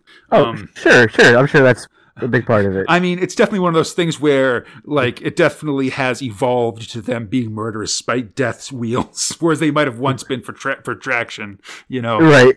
Um, one of the top teams is the Carson City Killers with two Ks, um, and it's run by the evil prison governor Henry Smales. And if you win, the- Businessman. Yeah, it's good times. And if you win the championship in spinball because it's all prisoners, then the whole team gets a free pardon, which seems rough, but also seems like not a lot of people survive, so it's fine. Yeah, you seem to get points by killing the other prisoners. So Yeah, it's a yeah, it's all. It seems like it's a combo of killing and bouncing the the super fast ball off like the the pinball flippers or something like that. The the pinball yeah, but that generally kills people. Oh yeah, oh yeah. Oh, I mean, yeah, fair enough. so we also see another wrinkle in the uh, in the thing where um we see a player doing a devil run where he goes on his own through a gauntlet of players and giant flippers. But if he does, he'll get a million points on the season. And if you get a million points in one season, then you're also freed from prison. Um, he, you know, looks good for a second, then he gets pulverized by a flipper, and we just see his dis- his uh, destroyed, pulverized body just slap against the glass of the uh, of the arena like someone's thrown just a bag of wet garbage against it. It's pretty awesome. Like think about think about a bug hitting a windshield and then Yeah. the windshield Oh, doesn't yeah. quite get it because you didn't put enough water on. They show this. Total- this person's body on Total glass. dude bug. Good, good amount of blood we're getting in this in these issues. I gotta say, I feel like they've they've stepped it up even from launch. Lots of lots of body crushing. Lots Yeah. of like uh, people being split by motorcycles here, heads being split, blown, blown open, Yeah, balls man. getting thrown through people. It's yeah. It's almost Straight disappointing going through. to the street. Yeah. Yeah. Meanwhile, Joe Taggart is a former football star. and despairs about the whole situation because nobody wants football players anymore because they all got this death game, buddy. Um, It's so boring watching people hit each other Yeah. without killing them. yeah, people only die sometimes. Uh, Joe Joe then sees Hoods roughing up a spinball ticket tout, tout like a, a scalper, I guess. He runs to help him and takes him out using football moves, but the victim's been killed and the shot and the cops show up basically. Kicking and punching. Well, first he does gives him like a like a shoulder tackle, but then then the pirouetting uh, kung fu moves start, which might just might be like some 1997 football or something like that. You know, It's Amer- it sounds like American football, right? you know yeah, the uh, right. the XFL came early and they made a few changes. You know, in this reality. Um, but anyhow, I mean, football really evolved in the '90s, is what Yeah, happened, and then totally. we got then we got this. Sport, Yeah, greatest show on turf, buddy. so he he tries to run because the cops will assume that he killed this uh, ticket guy. Um, but eventually he just gets uh, shot and arrested. They can't pin the murder on him, but he's arrested for you know resisting arrest and causing a fray or whatever. He's sent to prison for seven years for the dead ticket seller. He soon finds himself in Carson City Prison, and Warden Smales gives him an offer: play spinball or die in prison. I mean, to be fair, he did knock out two cops. Like that is, Yeah. I he mean, that'll did get- assault. Yeah, that'll get you Officers of the something for sure. Right. Um, so Spinball moves to, to, to the two spot in uh, in the in the issue as Joe is shown the training facilities for Spinball. Uh, one of the devices is just like this Dalek thing that just kind of shoots deadly balls at everybody, like killing them if you aren't careful. And I like how the training facilities everybody's on uh, on roller skates and stuff, which just nothing is. It's hard to be sinister on roller skates. That's what I'm trying to say. Um, Well, that's why the sinister guy is in the booth, oh, and then his yeah. the, the lackeys are on the roller skates. Yeah. Smale Smales offers Joe a job as like a trainer or like a locker room leader for the spinball team, but Joe refuses and instead gets sent to the rock pit, which I, you know, I guess they bring it back, you know, whatever. Um, not for, um, he hits a bunch of rocks, but one he didn't make quite small enough, so he's punished. They basically just make him kneel down and they put the rock that he didn't make small enough on his back, essentially. They also didn't tell him that it needed to be a certain size until after he got it. I mean, you know, that's they're, real. they're obviously just making things up now Yeah, to like I mean, this punish is- him. It's 100%, and like they even confirm this when the warden comes out that they just were, were looking for something to bust him on to torture him. So Right. play spinball, but he refuses. At the chow line, he gets yesterday's leftovers, which man, prison leftovers, that's rough. Um, This is the breaking point. yeah, and he, he gets in a fight when he refuses to eat it. Um, he Joe snaps and he lashes out everybody. He gets knocked out by a guard and wakes up in spinball gear in a one on seven handicap game. I sure hope he can skate because he's got to play well or die. I mean, football players are natural skaters, as Oh. you'll see. Okay, yeah, fair enough. I mean, it just it, it just seems like like you know I'm just saying that that to expect somebody to take to spinball right away, like skating is a specific skill that people aren't born with for sure. Like you you know unless you have experience with it, it's pretty easy. Even if you're I think I think a pretty decent athlete to really mess yourself up skating. Um, anyhow, I but- think uh, I, have a feeling Joe's going to be a natural. Luckily, he yeah. Instead, he just spends time messing other people up skating. Um, he dodges one death ball strike and takes out a player, but six against six, six versus one is still bad odds. He you know refuses to join spinball as he gets chased by guys on motorcycles. He uses his hockey stick to like swing on the outer net of the rink, causing guys to smash into each other. He judo spins a ball into the pit where the uh, where the prison governor and his cronies are like sitting watching him. Super pissed.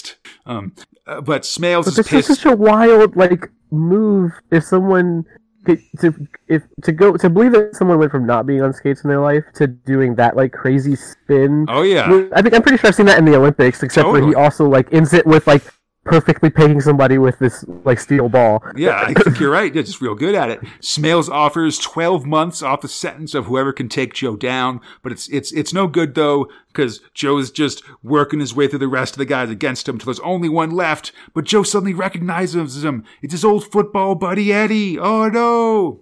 Not wanting to fight his buddy, Joe relents and agrees to join the game. Next time, Carson City, the hardest team in spinball. Another reluctant hero gone villain. I mean, as always, you know, but I'm really excited about this Death Game story. It's one of the ones that Totally. um, seems like it's going to be a real fun basis for some more adventures and crazy stories um, in action and stuff. I think it's going to be a lot of fun. I'm really looking forward to it.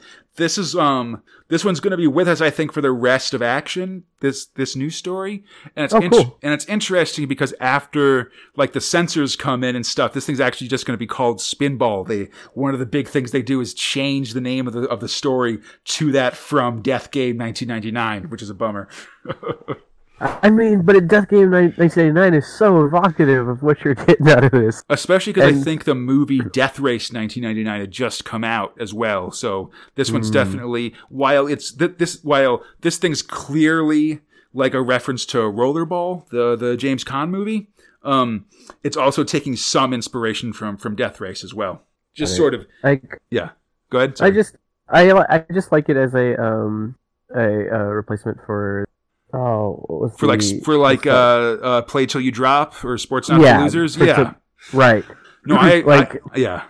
having a player that's actually in a position where their agency truly is limited and like has like personal motivation that they're working through while also like navigating this like kind of dangerous situation like it's not that i didn't see a lot of potential in that comic it just felt like it kind of got artificially like put in place Oh, yeah, for sure. to go back from the beginning and like create this this situation and be like okay now we'll play it forward from here it's like okay cool like i can i can totally drop myself into that world Yeah, this feels like a much better, um, yeah, player for uh, blackmailed into doing something kind of situation for sure. I, Right. yeah, I, I agree there definitely. Um, but speaking of reluctant players, and I guess also of dentures, Jason,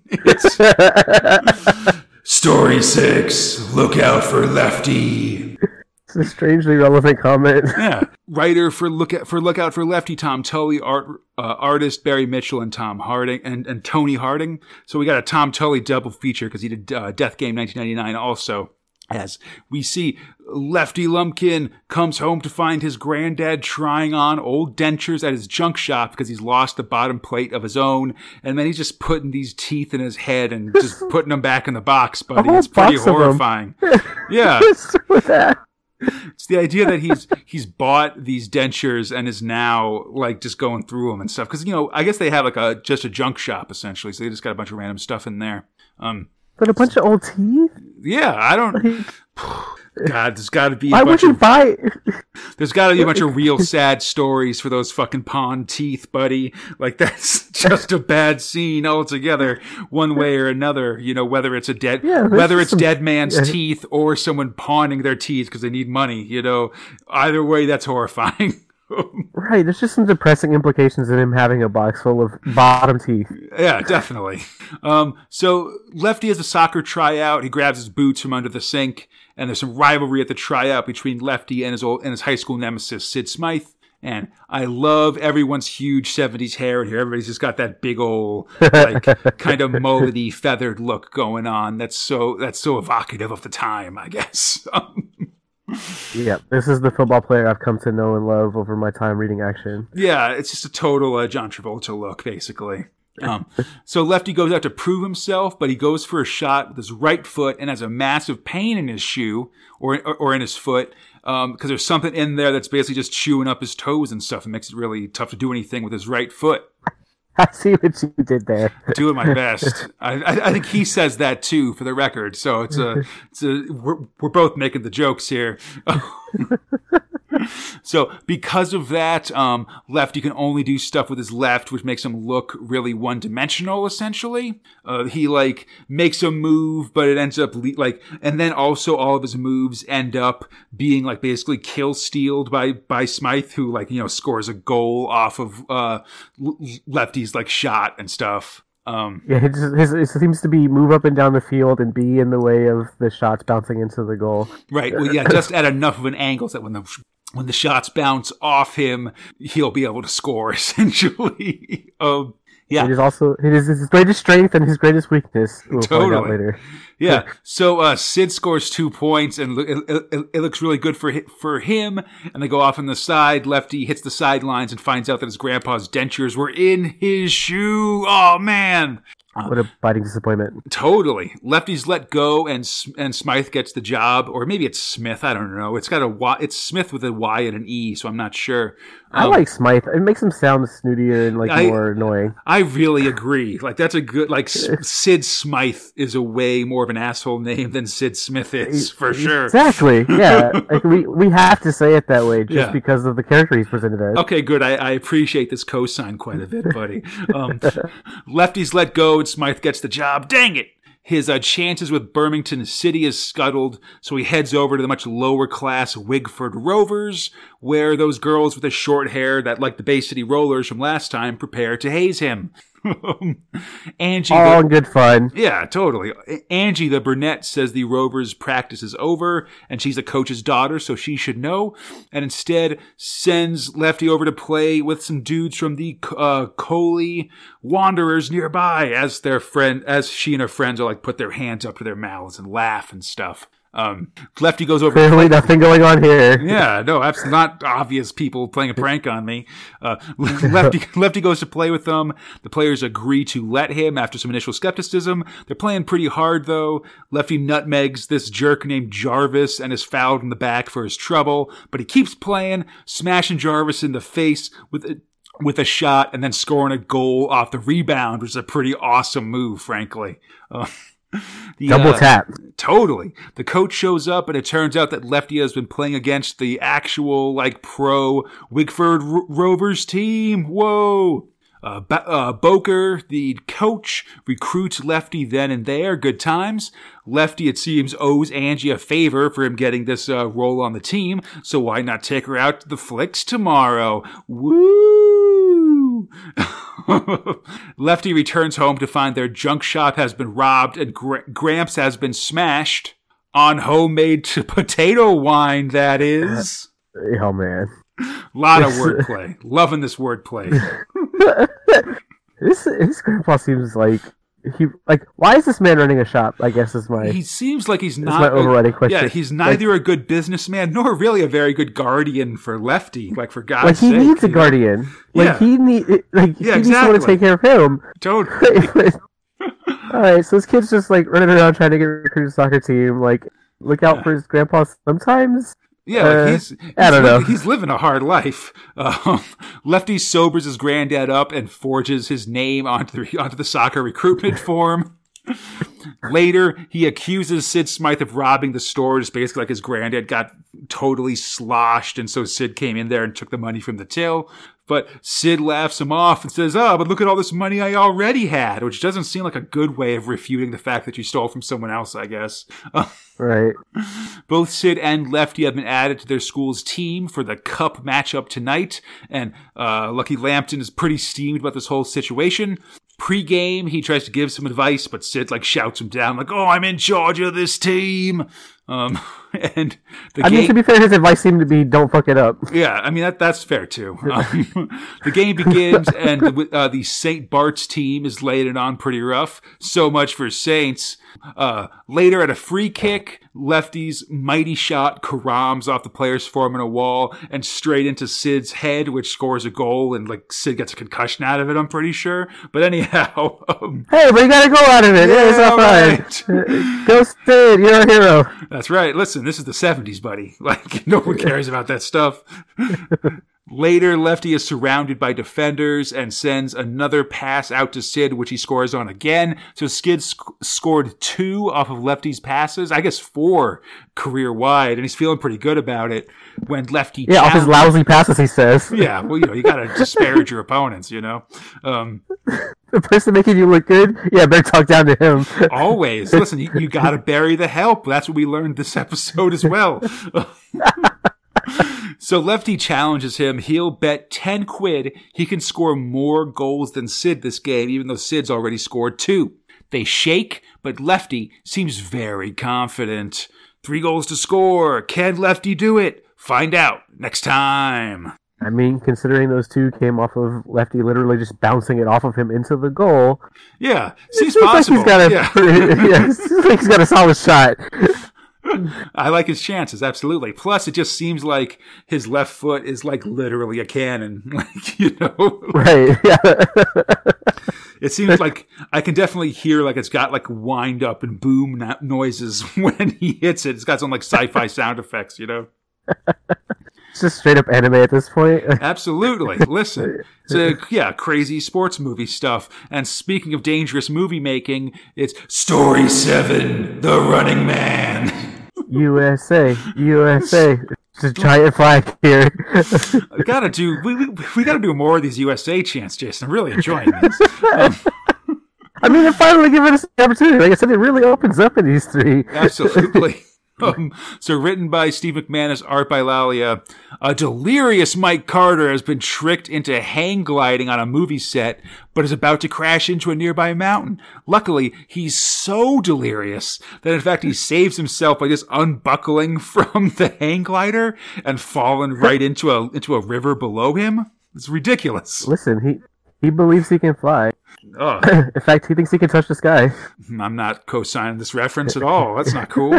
Um, the director McIntyre wants to keep filming, just watching this guy get killed, and we'll put that in the movie. It'll be awesome. Right.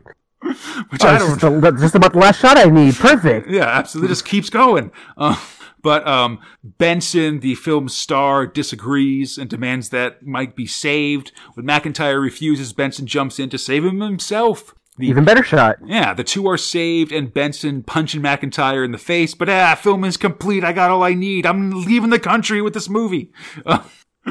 Benson, because it's filming's done, tries to help Mike. He's going to take him to a head shrinker in New York City because he's got amnesia from the heat stroke and stuff. But Drive all the way to New York City. Aren't they like? Aren't they out in the desert? Out because they went down as like They're- was like Arizona, New Mexico last time. yeah, Like so, like near SoCal or like Yeah, they're like in Arizona or I guess Nevada. Now that I'm thinking about it, Nevada. Yeah, yeah, yeah. or like they're they're in like the Four Corners for sure. That's what I think it is. Um, and he decides to drive him to New York. Yeah, I mean, that's where he knows where a psychiatrist is, I guess. Maybe this guy specializes in amnesia, like he only treats like the cast members of Gilligan's Island or something. um, but but as they're driving, Benson puts on the radio and the DJ is named San Francisco and he starts playing the song Route 66. And that reminds Mike that there's a highway that exists and that he has to get to San Francisco. So he bails out of Benson's car and hops aboard a westbound fruit truck. Hopefully by the time he arrives, he'll remember why he's going there. And like, I'm, yeah, go ahead. Also, well, I was thinking for one, I thought we sent the fruit trucks out of California. Like, Well, it's an empty fruit truck, so it's coming back to get ah, more it's coming fruit, back right? more. Yeah. Ah, gotcha. But I think also, like, if it, like, I feel like he could have talked Benson into driving to San Francisco pretty easily. Like, Oh, this, yeah. this movie star is at loose ends and seemed like he's up for an adventure. He was about to drive from the desert to New York. New York. The desert to San Francisco seems like half the trip, you know? Right. This makes much easier. Yeah. No, he, he's like he's literally yelling at him. I just want to help you. Just tell me what you Yeah. need. So he just- he's like, no, gotta Yeah, go. just downgrades from movie star sports car to empty fruit truck. Yeah, like this whole like Mike Carter delirious thing is just like It's it's kind of weird. It's It- very it's- weird, yeah. He's makes he's making like he goes from being this hyper competent, managing to like get himself out of like weird sorts of trouble that no one should be able to get out of. to just making some awfully questionable decisions, Yeah, like Repeatedly, and like maybe it's concu- like well, it's not it's not a concussion. Like he's just It's like just- heat stroke. It's just movie amnesia, or yes, or something like that. Yeah, I think it's it does do a good job of like I feel like there might have been a point where they were like, all right, Steve, like you know who's writing this story, like we want some beats in this story, you know, Mm. like the hang gliding or the casino thing or something like that. They're like, all right, well, how do I get this guy in there? Oh, like you know, amnesia will like sort of help him dawdle a little bit more than he might have had to in the past, you know. Um, As we see in this case, Mike finds himself in Las Vegas and decides to give gambling a bit of a go. He's Right. actually, just like with pool, he's intensely good at gambling. He uh, wi- hits what big. money? I don't. Maybe he had like just like like they paid him a stipend like for the for the stuntman work or something. I don't know. I don't. I do not see that dude, uh, that director, paying him anything for. That's that's true. Yeah, like I don't know. Maybe it was just like he had there was some change rattling around that bobsled he, he drove a couple episodes ago. he just like took it out of he just took it out of the Maybe the actor ashtray in the, in the in the uh, in the bobs. Yeah, or like the actor like just Yeah, gave him like some bucks. probably- yeah, the- helps for- him out.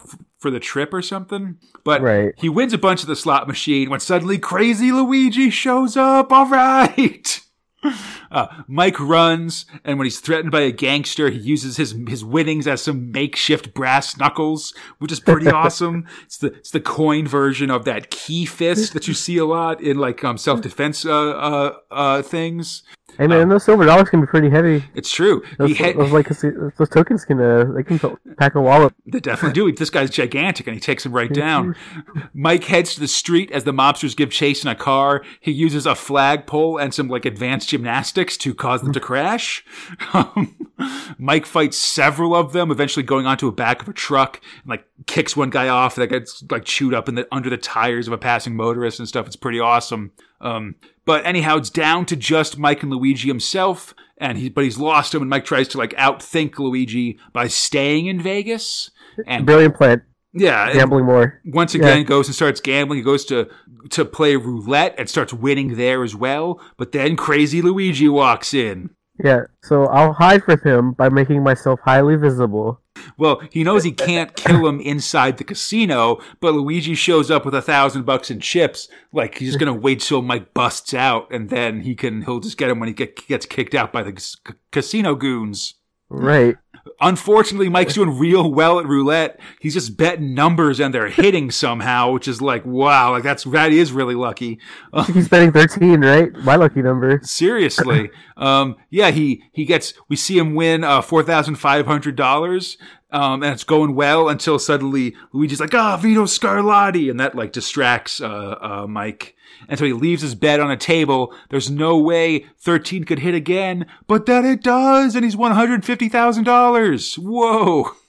He's still in my lucky number. That's Yeah. my that's my thing. Stole it from, nah, man, listen, I, I mean, I don't want to get technical, but he is making these bets before you were born. So, like, I mean, it was predestined for me. Like that's my name. That's Ah, where I'm at. fair 13 enough. Is Jason's number?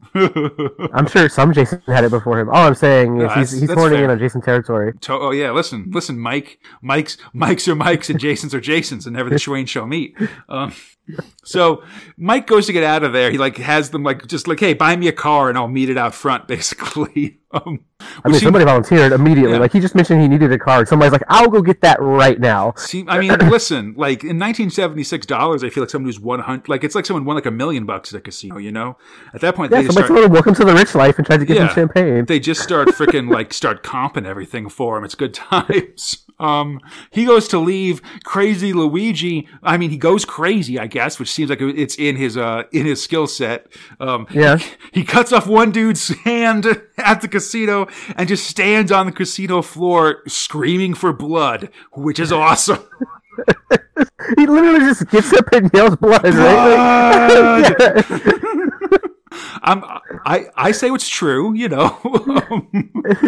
uh, so Mike distracts him, like, oh, I'm the one you want, and then runs out to the car that he has bought. Luigi murderously steals a taxi. Like, I feel like he just was like pulling, like he kills like five people in the course of taking this taxi. Like more people than were in the taxi, I feel like. Um, yeah, just on the way. yeah, and, and it's car chase time. It's real awesome. They're just driving on the highway, and like Luigi pulls up behind Mike and just starts banging on the on the driver's side window with his axe, like cutting it with Dempsey, like them driving with like Mike way le- way over to the side to avoid the axe, and Luigi also leaning over to that side as Right. he like smashes the thing with his hatchet. It's awesome.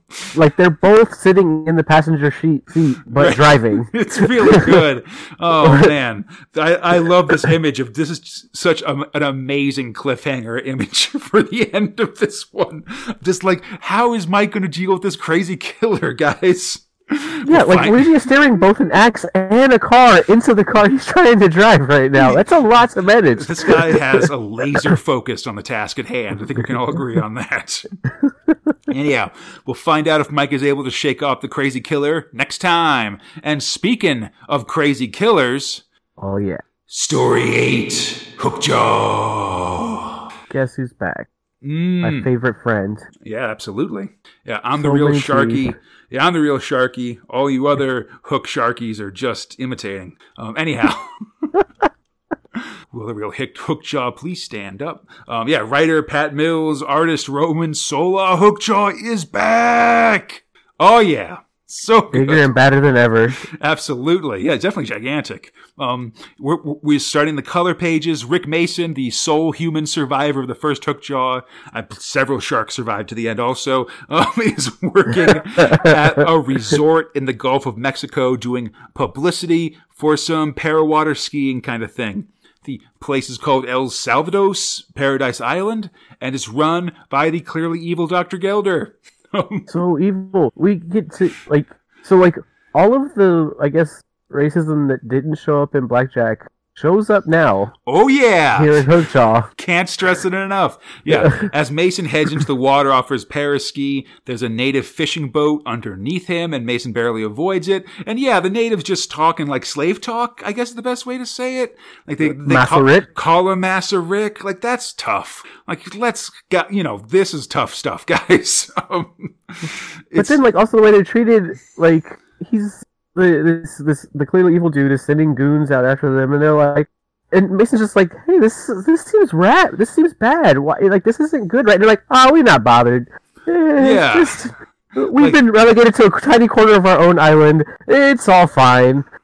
I mean, I do appreciate them at least making the effort of Mason like feeling bad for these guys. You know, like it's hard to tell what is like. I mean, it's it, it, it's one of these things, all right, where like.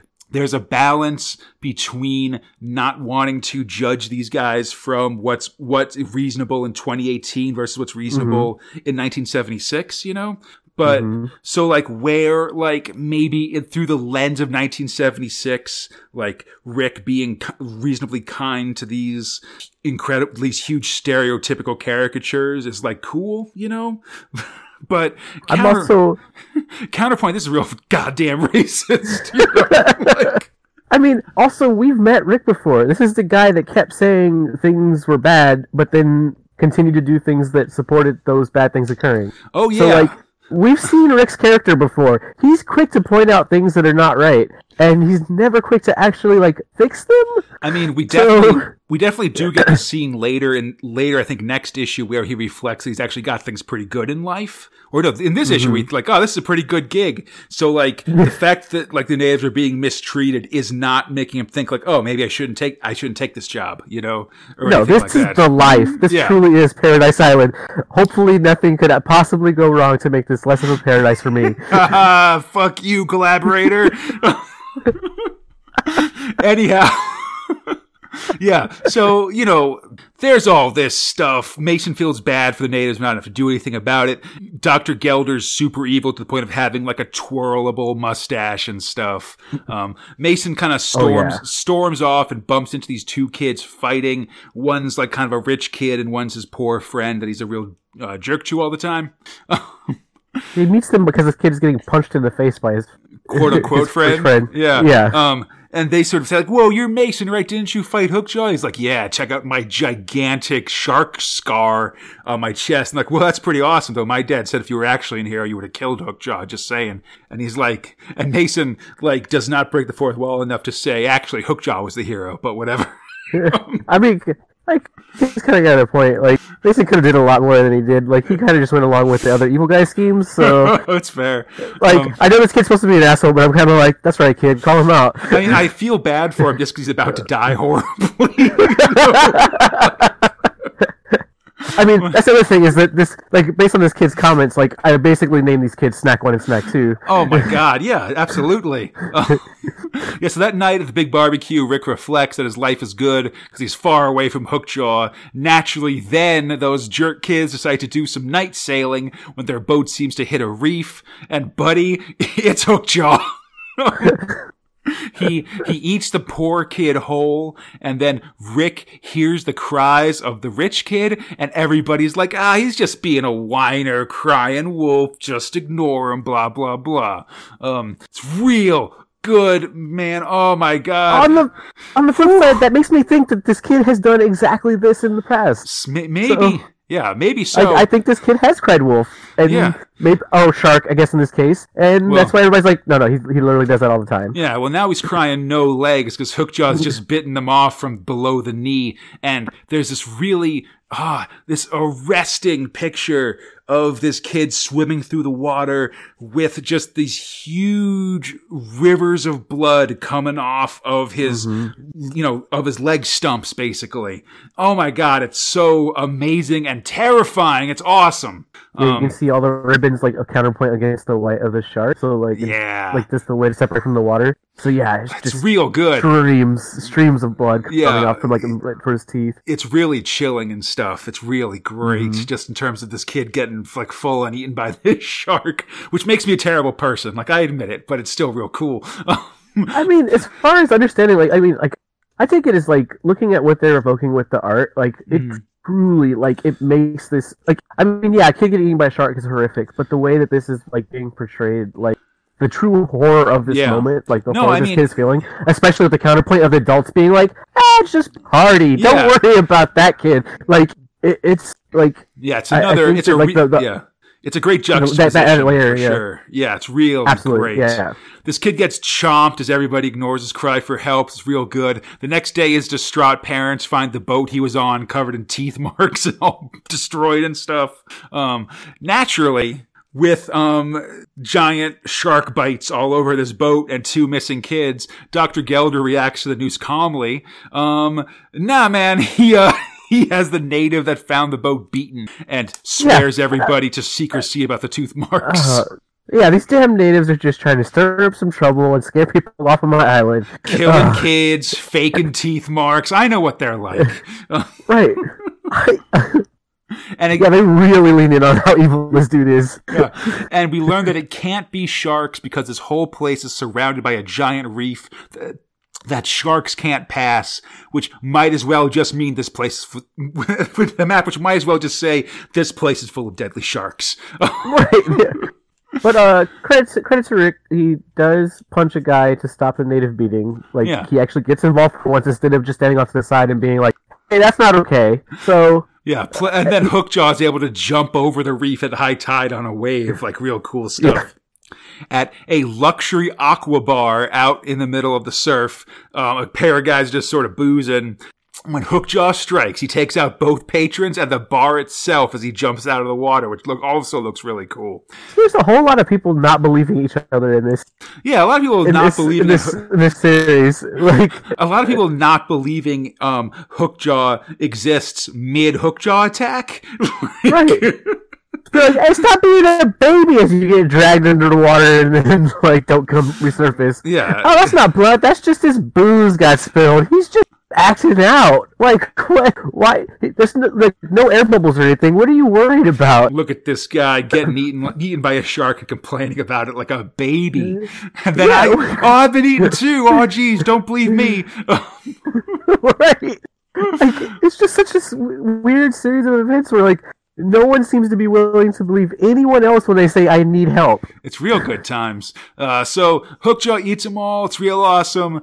Rick arrives in time to save the bartender with a broken bottle, hitting Hookjaw in the gills, which seemed to be his weak point. The bartender's saved, but Rick is sworn to secrecy. Hookjaw is back. Next time, Silent Death terrorizes Paradise Island. Rick remains complicit. Oh. Not listed, but I gotta say, I have man, a feeling. I'm so excited for my hero Hookjaw to kill all these evil humans. Very stoked about it. I mean, if there is a place that I'd want Hookjaw to strike, it does seem to be this island.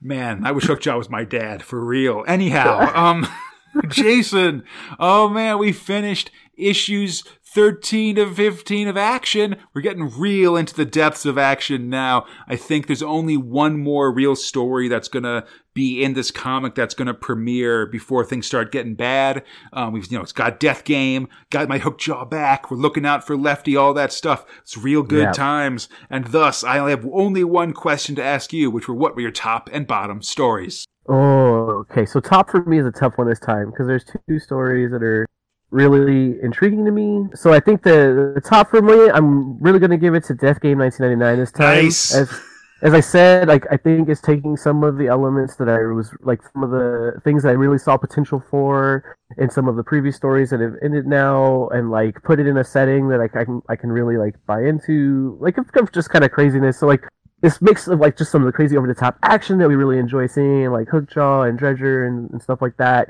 But like getting to dive into some of the character stuff that doesn't, I think, get it's developed as much in those stories as they do in Mhm. some of the sports stories. So I'm kind of excited to see those things get mashed up, and I want to see how that comes turns out. But uh, man, it was really hard choosing that over Lookout for Lefty. I'm really like just having fun with that character and this like his this kind of these hard circumstances he's Yeah. but like this happy-go-lucky attitude he seems to carry through it, where he's just kind of like breezing through, like yeah, screw it. I've been through a lot of challenges. Let's take that on. So Yeah, he definitely seems very positive, despite the fact that he's just gotten so many obstacles thrown in his way constantly. Like that's real Yeah. inspiring, almost. You know. So like it was real hard choosing that out, but like I, like I said, the potential for Death Game 1999 and the way it pulls together some of my favorite elements across other stories, I Mhm. think is what's really got me hyped up, and I'm really curious to see where that goes. Nice. And then um, for bottom, um, I uh, oddly enough, I'm, I I, I kind of have to go with Blackjack. I'm Mhm. this like I said, like everything that I felt like this character kind of stood up for early on, and all of like like the the kind of directions that were being chosen, telling me like the kind of like the defining qualities for this character. Like so Mhm. many of those things seem to be like just like have been left behind, and like it's just gotten to this weird dark like race for like glory a- ahead of my death kind of thing. Hmm. Like that I didn't think that that was what the character was about early on. Yeah, that And, makes like, to sense. point he's, com- he's committing crimes to yeah. like stay in the boxing game like before like he's like he's condemned so many people for like like you know like, like, taking not shortcuts having, like, or something strong- like that. yeah. Yeah. not having like strong moral fiber and now this and i'm just like uh That's not my blackjack. Yeah, that's interesting So- for sure. How about you, my friend? Oh man, so I, th- I think I'm going to agree with you for my bottom uh, for blackjack. Um, it does feel like, yeah, like I mean, I feel like there was always that ambition to be like the champ for blackjack and Right. stuff like that. Like that's definitely has been part of it. It hasn't just been like it was the Yeah. kids that like got him back into boxing, but then he definitely was like, all right, now I'm back in, so I'm going to try to be the champ and stuff. But Right. I do agree that like you know we just had um like last or either last ep- I think last episode was when um like Solly got kidnapped and stuff and they like cut his finger off. Yep.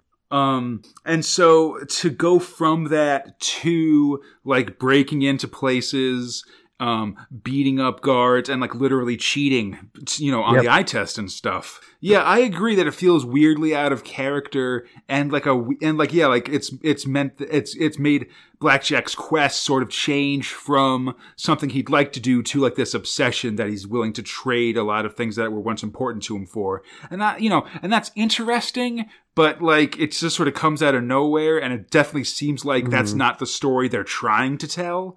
Like it Yeah. doesn't seem like they want us to see Blackjack as this conflicted anti-hero, but still Right. as sort of the white knight that he's been previously. And so Yeah. it just, it, they it, it falls weird on the ear, but it sort of doesn't work that great. Like I, I can understand like the whole idea is this supposed to be that like he's willing to make personal sacrifices for this, but Yeah. like like yeah, knocking out guards doesn't like resonate well with Yeah, and then and then cheating on the test too. I mean, he sort of avoided Yeah. doctors by in other ways, but it's mostly Mhm. been through like you know maybe like a sneakiness of like oh like actually I, I went to that doctor so he's like you know bound by confidentiality or something as opposed to just straight up stealing the eye test and, and faking it you know yeah. but yeah so that's my bottom uh, for my top buddy it's Hookjaw of course. there were only there were only two episodes of it, but uh just he, he Hookjaw just came roaring back, and it's always my favorite. Um, and uh, like I said again, like the um that image of that kid with his with his legs bitten off just sends a shiver down my spine and really like has stuck with me like from when I first read these comics maybe like 6 months ago or something. Um and so I gotta get, you know, I'm, I, I promise I'm not gonna always give Hookjaw my top, but for it to come back here and to really Yeah. grab me like this, I gotta do it through this time. I just love this story so much, and so I'm so glad as we get more into it and we're restarting it. You know, those times without Hookjaw were fine, but it was also kind of like, well, this was good, but you know, I mean, it, it could add some Hookjaw in it. That's all I'm trying to say. You know, Right. so. So And I I'm- gotta I gotta give props to Hookjaw. It's consistently been some of the most like uh, like evocative and like it's like just emotion tugging like art that's I think compared mean, to some of yeah. these. It's I mean, that's why they put. definitely yeah. set up some some really crazy scenes of just like I really just so agree. striking. Yeah, and I know they know that too. That's why they, they've got it in the middle with the, with the color and stuff like that. That really like br- brings it out and stuff. Oh, I just love it so much. So excited for more shark murder. Oh, it's my favorite. All right. All right. Anyhow, I hope everybody enjoyed the show. Feel free to contact us at spacespinner2000 at gmail.com on the 2080 forums or our Facebook, Instagram, or Twitter pages. On Twitter at spacespinner2k, everything else spacespinner2000. You'll find us there. Come back next time as the as the grudge war intensifies, the running man meets his face sake, Hammer Force is destroyed, Dredger uh, spends time in the air, Taggart joins the death game, Things look bad for Lefty. Blackjack is having trouble looking at all, and Hookjaw destroys like four boats and eats a dude that's boogie boarding. Those Until, all sound like fair summaries of these comics. I mean, you know, sometimes it's less the specifics and more just sort of what we're doing, which is continuing as we go. Um, I'm excited. yeah, me too. Until then, I'm Conrad, there, Jason, and we are Space Spinner Reaction. Splendid Birthrig.